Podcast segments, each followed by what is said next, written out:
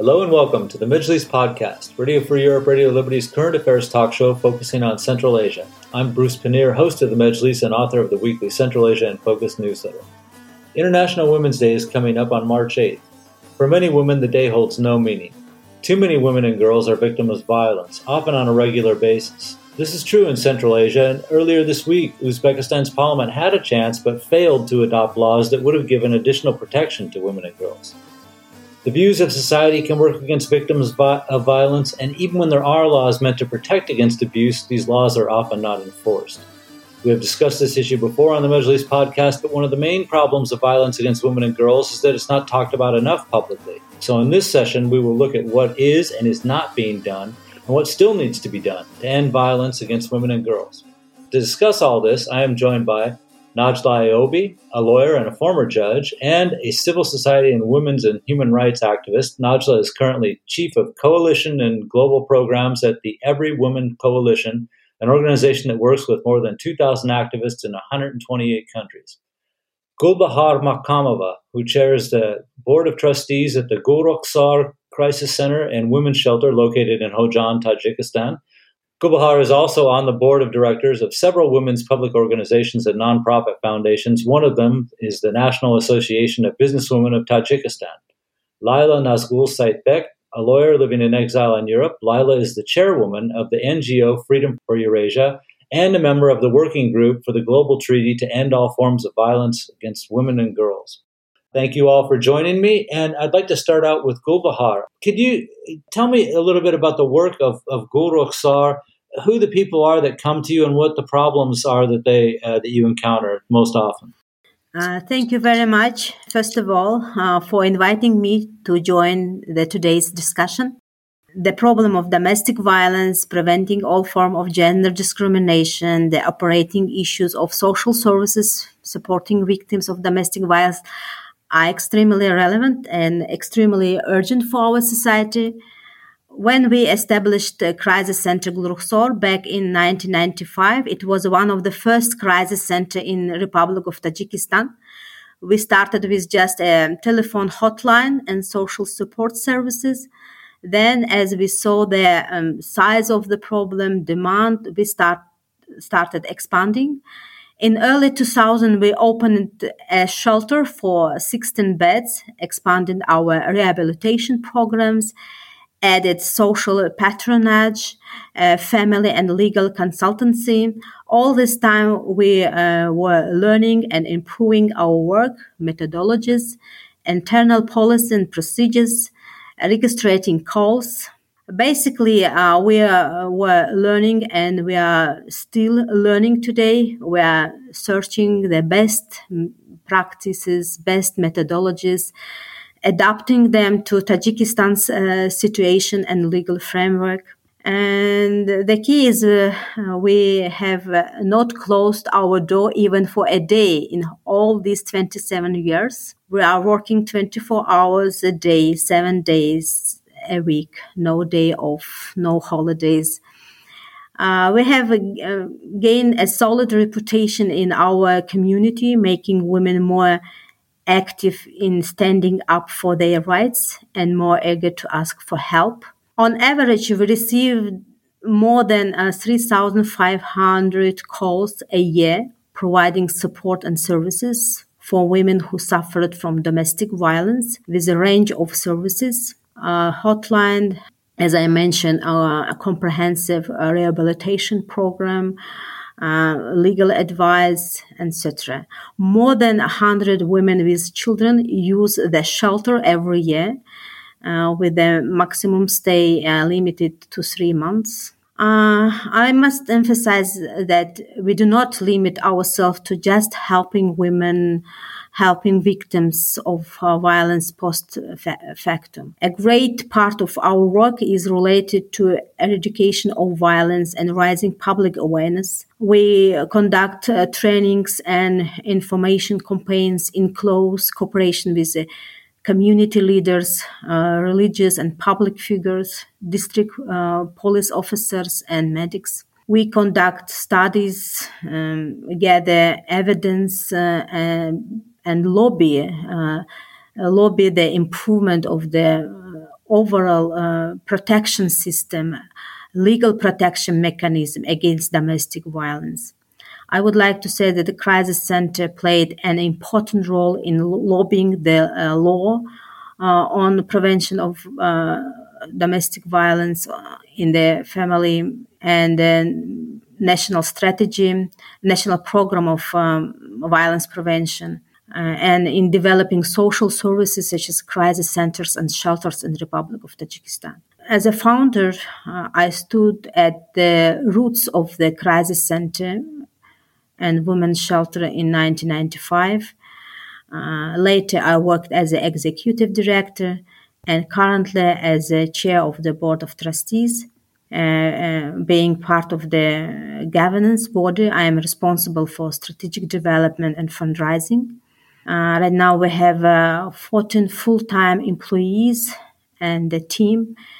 We can um, sometimes hiring additional personnel. We can be expanded up to 30, 25 persons when we're implementing a large scale projects for example. Uh, yes, we're operating more than 27 years and we are was one of the first uh, uh, crisis center in Tajikistan. This is a very briefly what we do. Um, the organization has a long history and uh, rich experience. We uh, consider ourselves as a resource center for other social service providers in the country. Okay, thank you very much. Najla, uh, as I mentioned in the introduction, um, your organization works in 128 countries around the globe.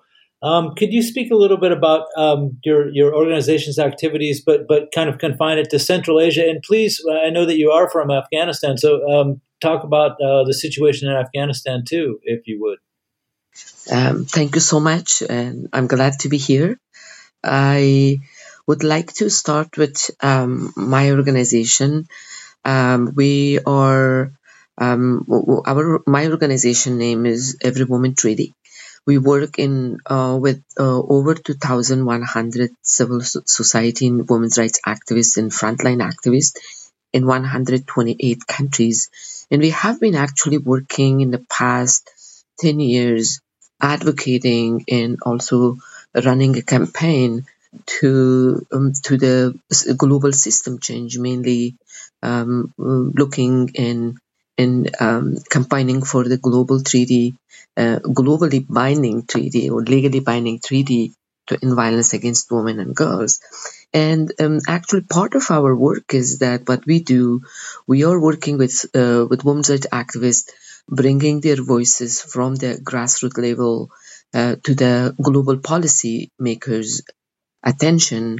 And uh, particularly, our campaign is we talk to authorities to the diplomats to um, uh, heads of states and in, in, at the level of ministerial level, like Ministry of Women's Affairs, uh, Ministry of uh, Ministries of uh, Foreign Affairs and Justice, and whomever within those countries are responsible for connecting that particular country to the global um, legal system, or we are talking to them. And um, and um, actually part of the work that we have done is very interesting to see identifying the all forms of violence um, different forms of violence consultation which we have done in the past consultation with the um, experts uh, frontline activists and also like um, like authorities that how the um, uh, how violence against women have a huge impact in the in what is what is actually really happening, which we part of our findings even now um, recently we have Uh, launched the report. It's called Saber Now, and part of the Saber Now is actually we we have the violence against women is in the rising. Before the the COVID and before the pandemic, we had one in three women were experiencing violence or people around them in their lifetime. But now with COVID, we have one in two women are experiences and also experiencing violence against them.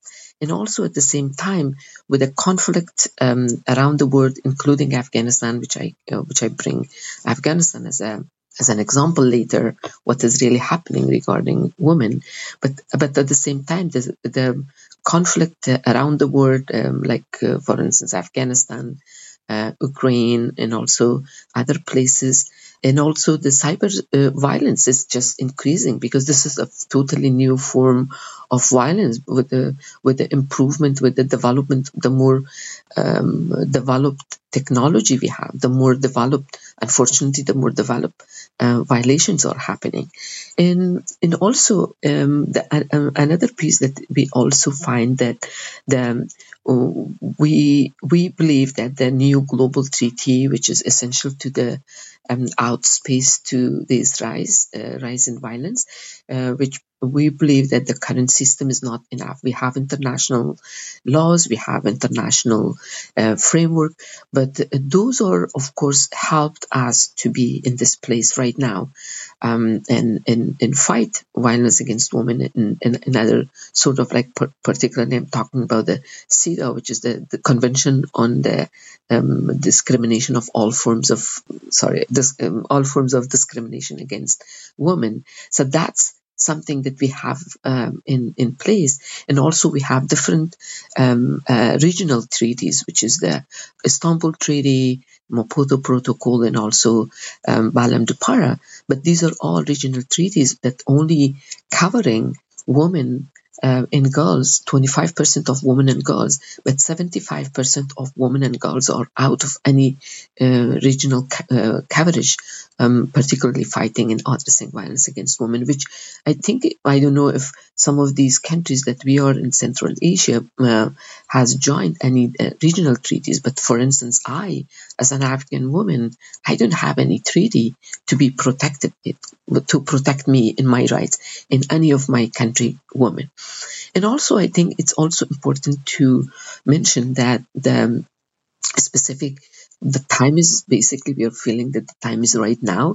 The the point for for the global treaty the beginning of having a global treaty was even 30 years ago. It, began 30 years ago. But still now with all of these rises in the conflict and and um, um, also um, cyber violence and, and domestic violence and in, in, in all even the climate change in uh, climate change brings so much violence to women and girls. Unfortunately we are still waiting to to women unfortunately to women and girls or su- uh, suffer. That's why we we believe that the time is now. And actually we are also proposing a very interesting uh, proven intervention which is um, which is um, i can just name them and if, if needed be i will be i will explain it more. We propose five proven intervention that reduces or eliminates violence against women. One is the legal framework, which is the um, we we have to have a minimum standard to save lives, and also when we are reforming the laws or creating the laws, we have to also um, uh, prov- provide the training and accountability to uh, to the to the people who are actually um, the first responders to violence against women, particularly like um, judges, prosecutors, police, uh, healthcare providers, or healthcare practitioners and, and workers that they have to understand that the law has been changing how they can implement it. Providing services, and I'm glad that um, uh, Gulbakhor is here, that they're providing the shelters, medical treatment, livelihood support to women uh, who have been um, victims or survivors of violence, and also prevention education, which is the important piece right now. We feel that prevention education is so important that it should be provided for male, female, adults, and and, and teens and children. Of course, uh, for men and and, and uh, women are separate, particularly for men to understand and respect the woman's rights, but also for women, for girls, for teenage girls, particularly to learn and demand to learn their rights and demand their rights.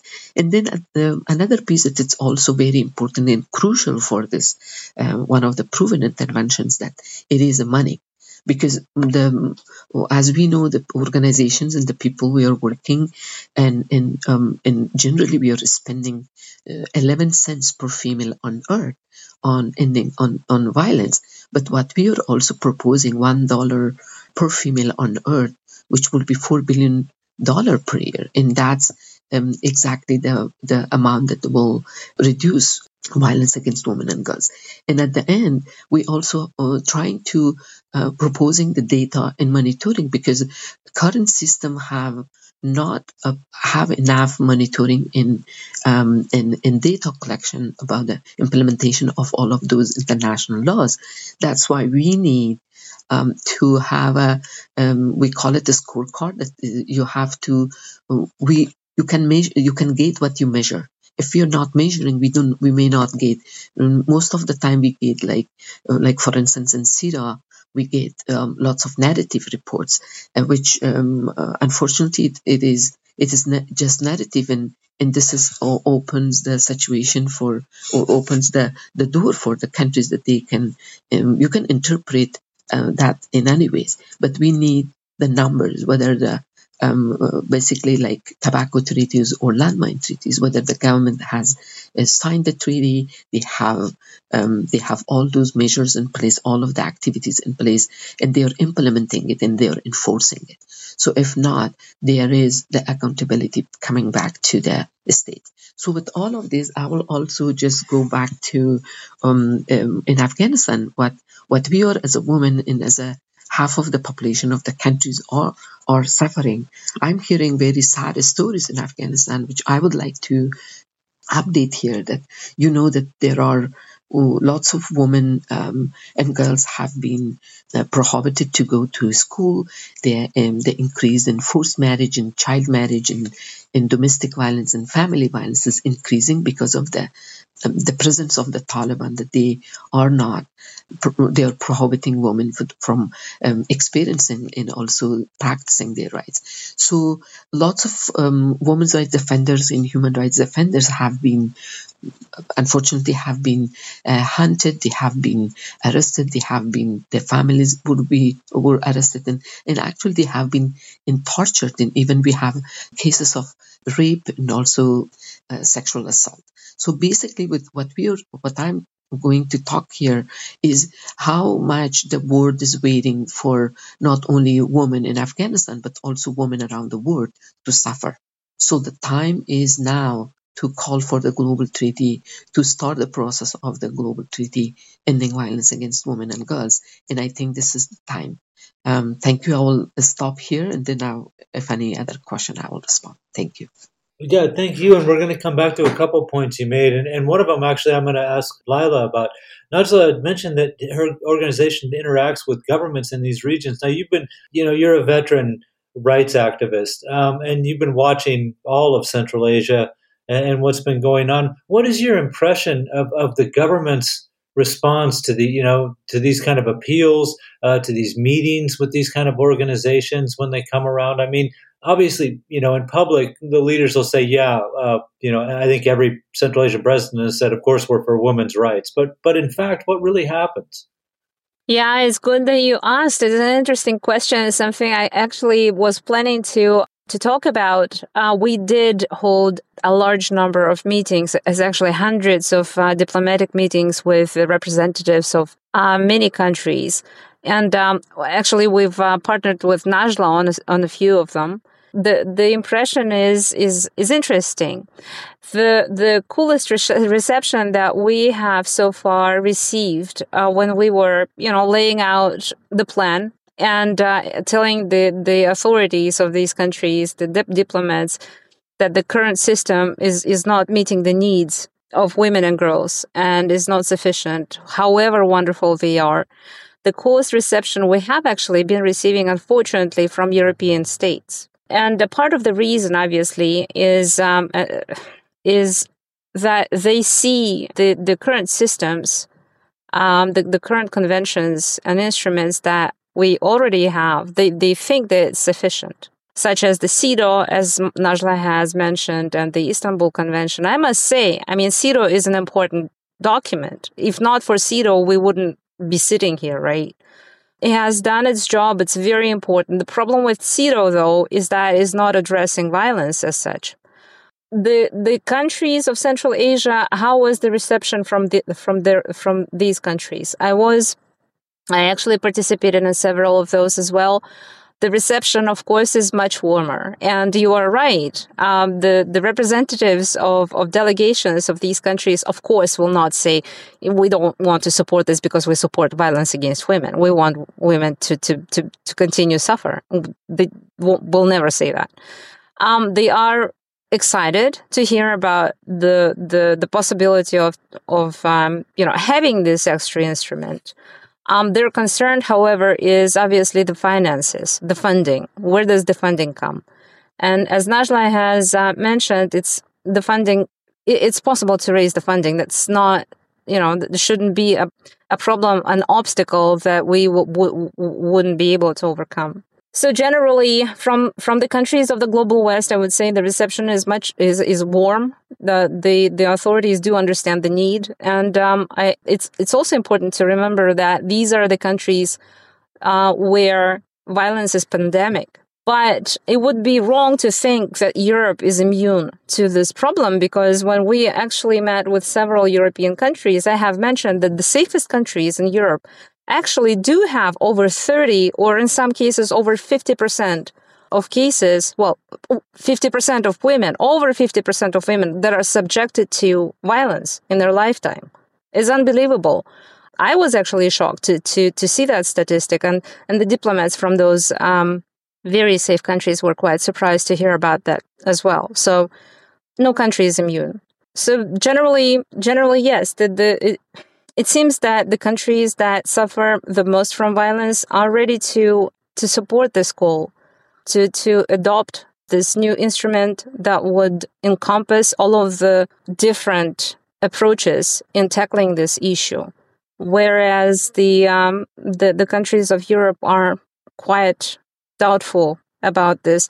And um, if I if I may take up another minute, what we try to tell the diplomats and the um, the officials when we meet with them is that a new instrument wouldn't really weaken the other existing instruments. We see it as an instrument that is very necessary right now that would fill the gap that we have in the international law in this regard. And we also bring up examples such as, you know, there are so many different conventions where we talk about the same, you know, fundamental rights we talk in several documents, we talk about torture, and they do not weaken each other. They supplement each other, and they are all very, very useful and very important. So, yeah, hopefully, hopefully we're heard. Okay, thank you. Um, and Gulbakhor, I have a question for you. Uh, can you have you noticed any changes for the better in at least in the legal situation uh, in Tajikistan, you certain, you, your organization, your center has been there for 27 years. But I'm I'm always been kind of curious about Tajikistan because it's the only play only country in Central Asia where they have actually enforced like a street harassment law against women, right? Where where guys make some kind of you know bad comments or or something or whistle at them or something. They they actually enforce that in Dushanbe in some places. Is that just for show, or, or do you notice that this is part of a uh, so even some slight improvement in respecting the rights of women and, and trying to curb abuse against women. Uh, Bruce, thank you very much for your question.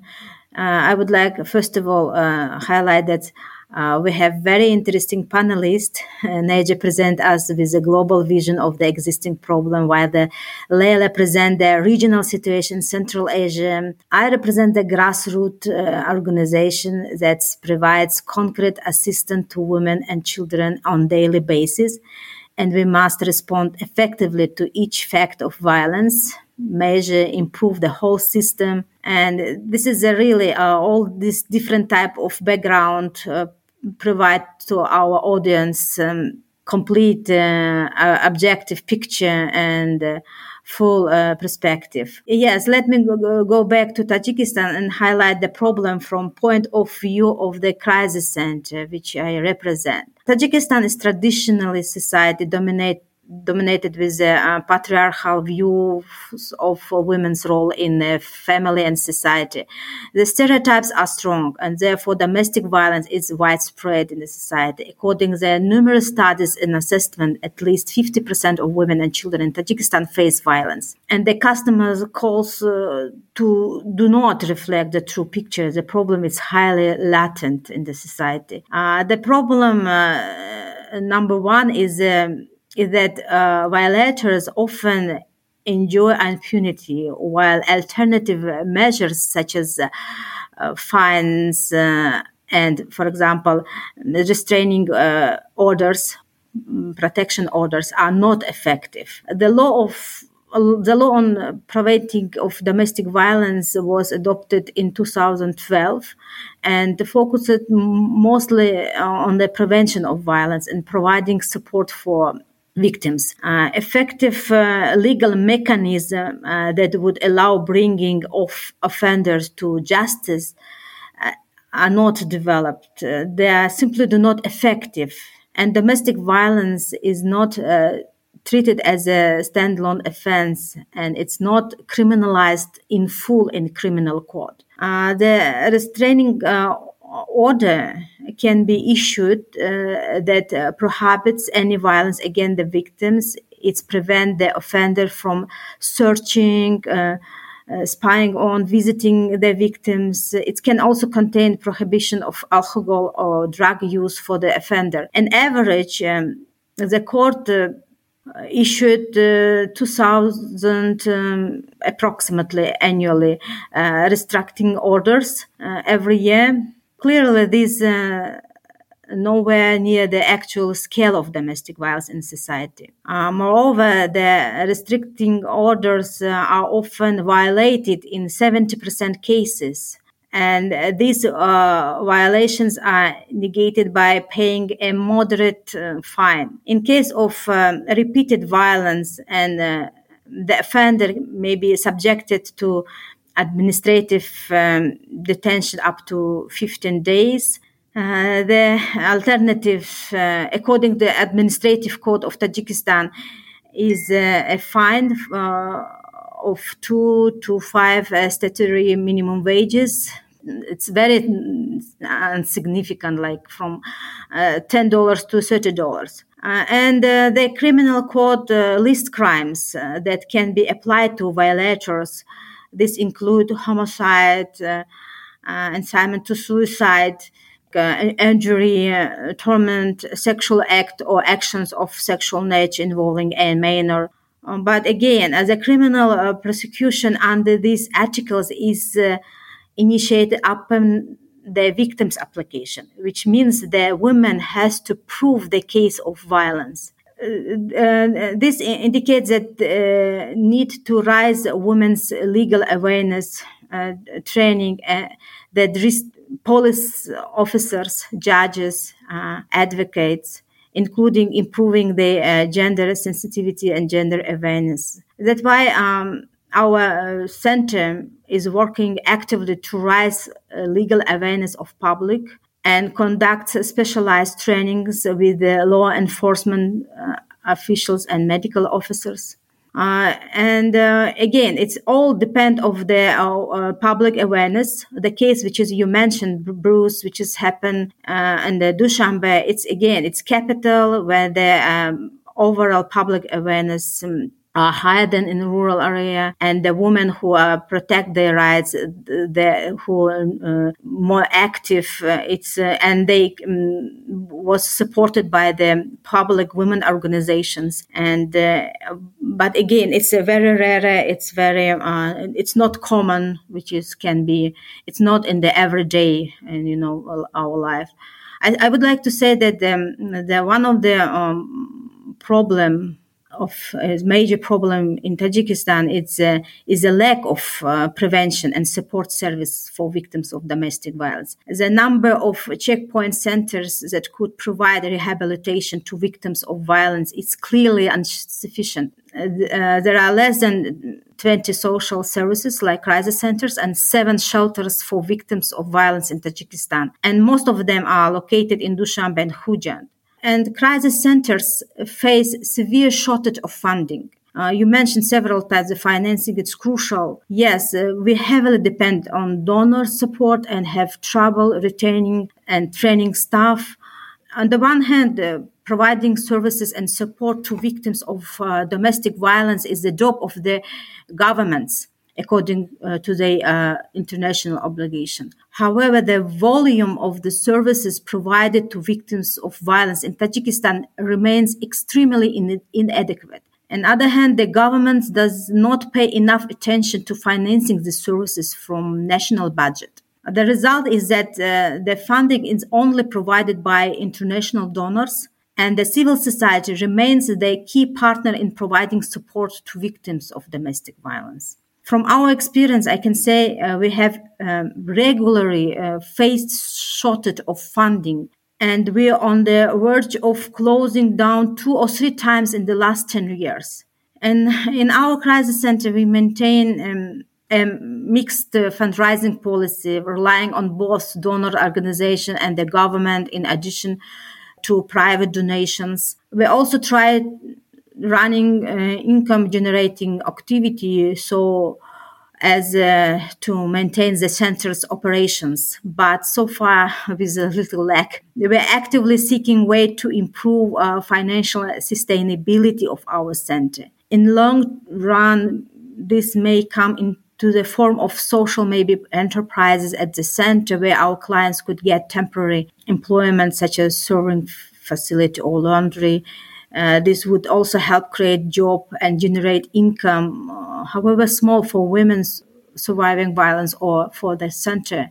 Yes, it's um, it's also. I would like to mention that it's a big uh, area is uh, is Im- Im- improvement of uh, operational overall uh, operational methodology of the crisis center and shelter. we still not have common standards we need to develop um, common standards for the all such kind of um, uh, service providers improve the services uh, to make them more effective and relevant to the needs of uh, violence uh, uh, survivors. Uh, summing up, there is a shortage of funding. This is a problem. the financial sustainability is an urgent problem, and the existing centers are actively seeking opportunity to set up uh, any form of income gener- generating activity or even having permanent location. This is also a very burden issue for the crisis centers. From the crisis, uh, crisis center example, 15 years ago, we were given an isolated building in the territory of the regional maternity hospital in Khujand. The building is uh, a former boiler room, uh, run down and unusable for the main purpose. It was uh, totally destroyed. We used private donation and grants to renovate it and give it a new lease of life. The building is owned by state. We pay rent to the government and uh, participate in an annual tender to extend the lease term there is no legal mechanism that would allow us to waive the rent, uh, fix the, an extended lease term, or transfer the building into the central balance. Uh, that is why we are currently looking for a donor to buy a building uh, for the crisis center and shelter with more uh, space for women and children, larger kitchen, for example, beds, more beds, and playing hall. Again, it's a, it's main issue. Again, lack of um, legal support and uh, the financial um, sustainability of crisis center and shelters and uh, improving the overall policy and procedures methodology and develop the common standards in the in the countrywide. This is the main um, issue which is uh, facing right now. Yeah, thank you. And I guess we're gonna we're gonna have to wrap this up pretty soon, but I want to make sure everyone gets to, to say something about this. One, I'm going to start with you, Najla. What are the what are the biggest obstacles that you see that, that uh, organizations like yours uh, or Gulbakhor's um, uh, face in trying to convince authorities to to devote more attention to the problems of women's rights uh, and and to help end uh, abuse and violence against women and girls? Thank you again. The challenges are actually a lot uh, when we are in this fair uh, working on ending violence against women and girls. Particularly right now, we are facing like um, the most important piece is the political willingness of the authorities that they the willings are there, but the first steps we everybody everybody is waiting for one country or one um, authority waiting for another to to respond. We are spending lots of resources on convincing the authorities and also the policymakers, which is, um, on the other hand, the, the funding and the support for non-profit organizations are, as you all know, particularly around women's issues are, are shrinking. So that's also another piece um, which we are um, uh, facing. Um, the third part is the political dynamics that we are seeing around the world, uh, like mm, for instance, um, um, in different places, we are when we are talking up to the certain level, and then all of a sudden the political changes happening, like like uh, elections are coming or um, other um, other political um, changes are coming. So that's why um, in majority of places it's it's very hard to start from the zero, which unfortunately we are again starting with from the zero in, in certain places. So that's also another um, and also another part for the um, another uh, challenge in front of us. And then um, mainly we also have uh, another challenge that I would like to openly discuss here is also about the about the who has the power uh, the globally who is who is holding the space. That's also another piece. Like for instance, we have um, we are working very closely with so many nations. On one hand, it's also the idea of colonialism is also there that um, certain uh, nations that they they're not letting other particularly the, the people like for instance we have organization uh, sorry countries that they are they suppose and they have to and they must lead the whole process but we also have countries and nations and also even as a bloc that they are because of their uh, because it, it is their pride in, in some of the work that has been done in the past is, is, is their pride. So that's also like kind of not directly but indirectly they're not supporting the whole process because they feel that if you're pro- uh, if you, if they're supporting it will be threatening their work and their their legacy basically. So there are so many things that we are facing but the most important piece is that for us, uh, even with the we have a, a huge force of uh, movement, uh, which um, uh, I mentioned earlier that we are um, more than 2,100 frontline activists that we are pushing this uh, agenda, and this is we feel and we we believe that, and based on our experiences, which uh, Gulbakhor mentioned already, that what is really happening on the grassroots. We are the one, we have the authority to talk about ending violence against women because we are shouldering the whole burden. I, I feel when I hear from from Gulbakhor in the situation in Tajikistan or in Kyrgyzstan or in Afghanistan or anywhere else in the in the in the world, the stories are similar. So that's why we feel we frontline activists we are urging authorities, policymakers who are in power, who can make a difference, who can leave the legacy, who can make the not the woman in the current environment, but also in the future coming generation safe and secure and protect them. They have to come on board and they have to be uh, stepping in in making an end to this uh, global pandemic. Thank you so much. Thank you very much. And uh, Leila, I want to go to you and uh, kind of a tough question, but you know, the, when we have these conversations, it's clear that the social pressure is is, is intense upon women to to keep quiet about these about being becoming victims, being victimized, sexual violence, domestic abuse, those kind of things. You know, Gulbakhor had mentioned that they, they conduct, of course, meetings and, and lectures to, specifically to try to shout this out and show that the, you know convince people this is this is wrong behavior. It's, it's incorrect to do. I mean, how much of a challenge is that, and what what can, in your opinion, what can be done to change the, the views of society? And you know, we have to be honest about this. It, it, men that are perpetuating it, but a lot of times women um, go along with it because that's the way they've been raised. How do you how do you fight that back? Yeah, you're absolutely right. There are uh, unfortunately many women who are perpetuating violence as well, and that for example, a, a good example of that, for example, are women that participate in bride kidnapping. Um, because they are there and they're witnessing and um, they're accomplices to a rape taking place, basically. How to change that? Obviously, and hearing Gulbakhor is, is very painful. And this is exactly what we've been telling to the diplomats and the authorities of the countries that we meet with. You can't we we can't we shouldn't put all of th- this entire burden on grassroots activists. And they're doing they are already doing a lot. And you can see also as an observer of central asia and a journalist that writes about central asia on basically a daily basis, you see that grass activists are, grassroots activists are the ones who are paying the highest price, right? They get arrested, they get harassed, they, they get, you know, all kinds of scary things happening to them for this, for helping, trying to help women and girls. So obviously the, the approach has to be concerted and the approach has to be has to be done by by the state. The the NGOs, the activists cannot carry, you know, the full burden of that issue on their shoulders. It has to be the state that is responsible, that is providing the necessary tools, the necessary resources, and so on. How do we change uh, the narratives within the society is a very, very important thing. And um, that is actually a part uh, that, that Najla has mentioned a part of the of that concerted approach that we, that we uh,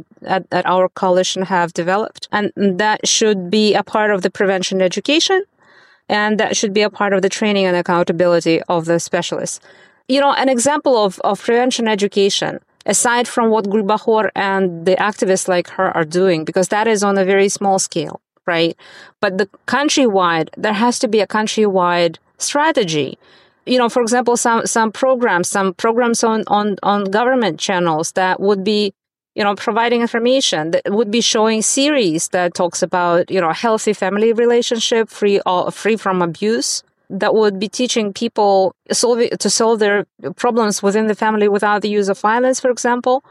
Um, but obviously, activists cannot do this th- themselves without the state, you know, allowing this and giving them ex- access to to state television because that is all censored, that is all controlled by the state so that content is is totally in control of, of the state and whatever it, whatever narratives are being you know provided to the population are obviously controlled by, by the state as well. So we cannot do this without states being involved. In regards to you know holding the states uh, responsible and accountable for this th- this is also the problem because as as Gulbakhor again has mentioned um, there there is too too little resources there are too few shelters. There are too few, you know, hotlines or maybe none. There is in some places no legal framework that would even criminalize certain activities.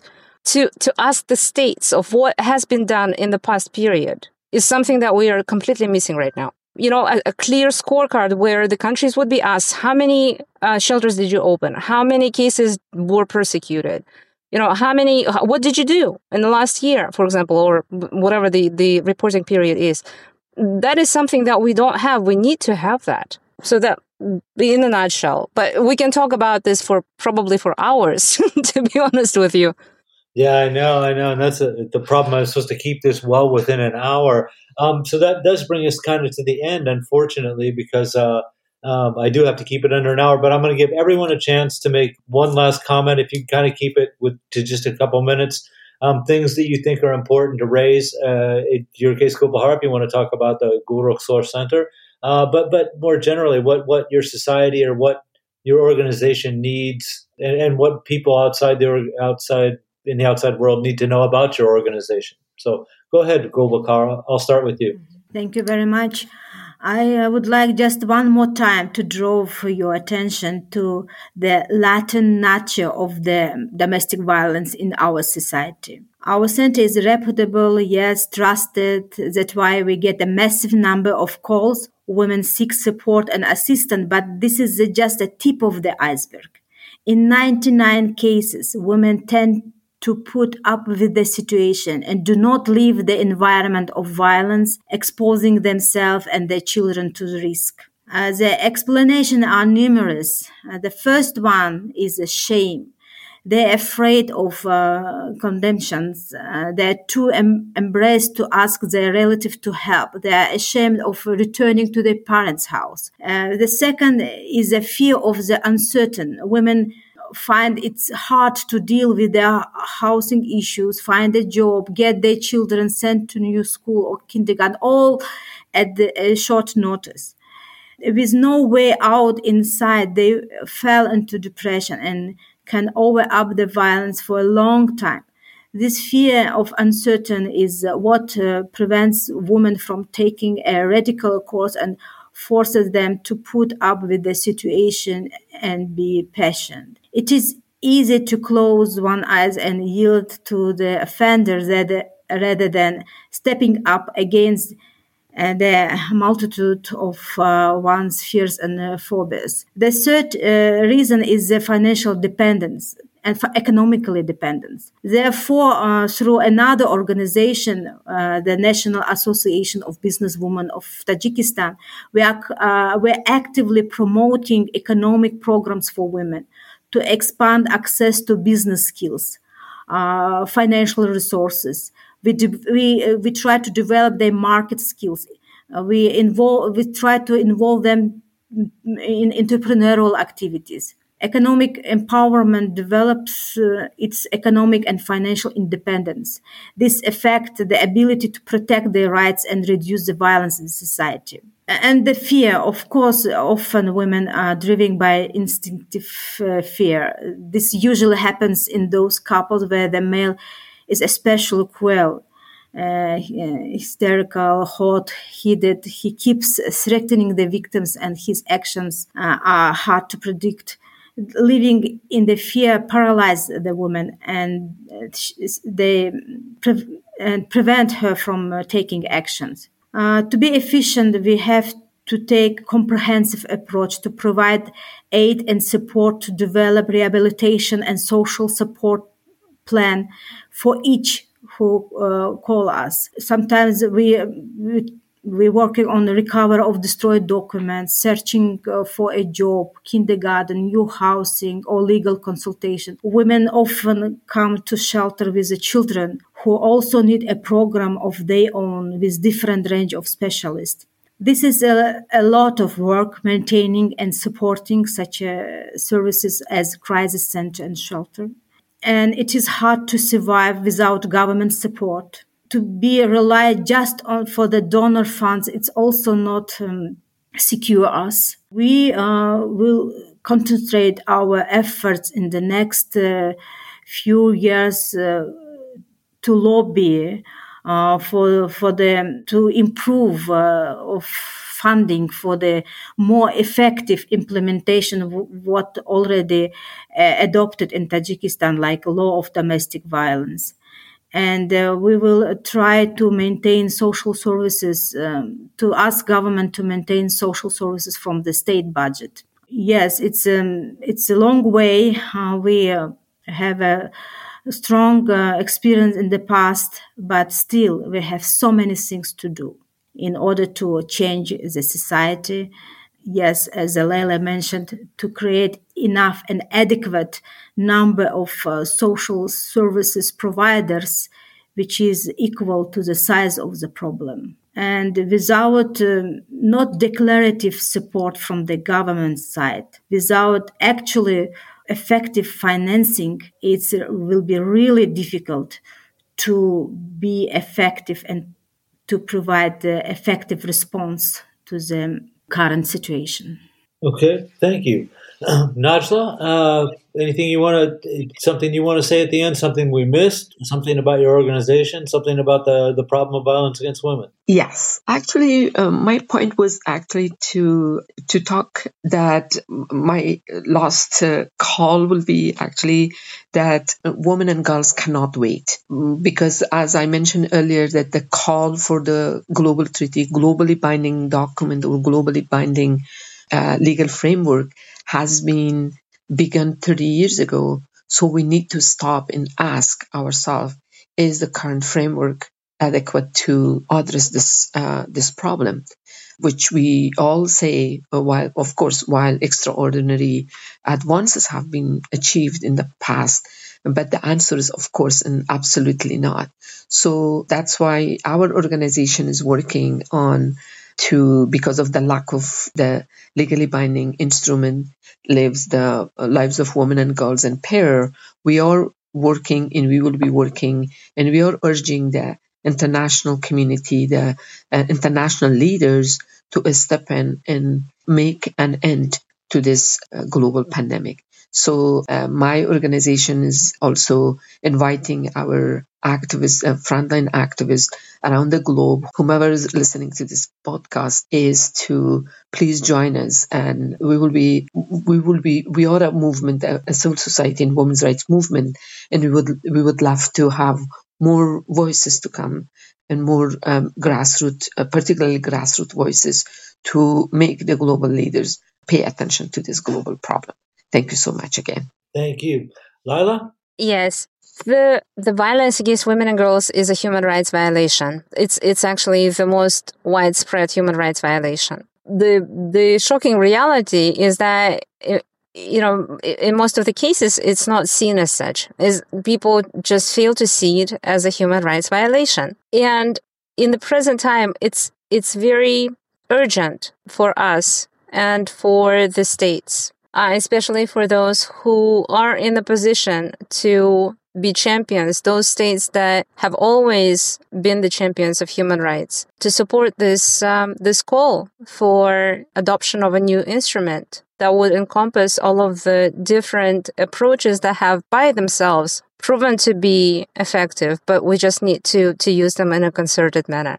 So yeah, my my my ask is for for the countries that can do this to um, to join the call to search out the Coalition Every Woman uh, treaty and find lots of material about uh, this issue on their website. And um, yeah uh, help us move this um, issue forward towards our goal to ensure safety to women and girls around the globe because as i have mentioned there is no country that is immune to it it doesn't matter if you are a western european country or or or wherever you are you are not immune and um, a half of your population is subjected to violence which is um, which has been proven by experts yeah so that's it from me Thank you. Uh, thank you, Leila. And uh, also thank you, Najla. And thank you, Gulbakhor, for being on the program. Uh, and a big thanks, as always, to Nathan Shoemaker, our Majlis podcast producer in Washington, D.C. And a reminder you can subscribe to the Majlis podcast or Central Asia in Focus newsletter by visiting Radio Free Europe, Radio Liberty's website at rferl.org. Thank you very much. We'll be back next week. Bye bye.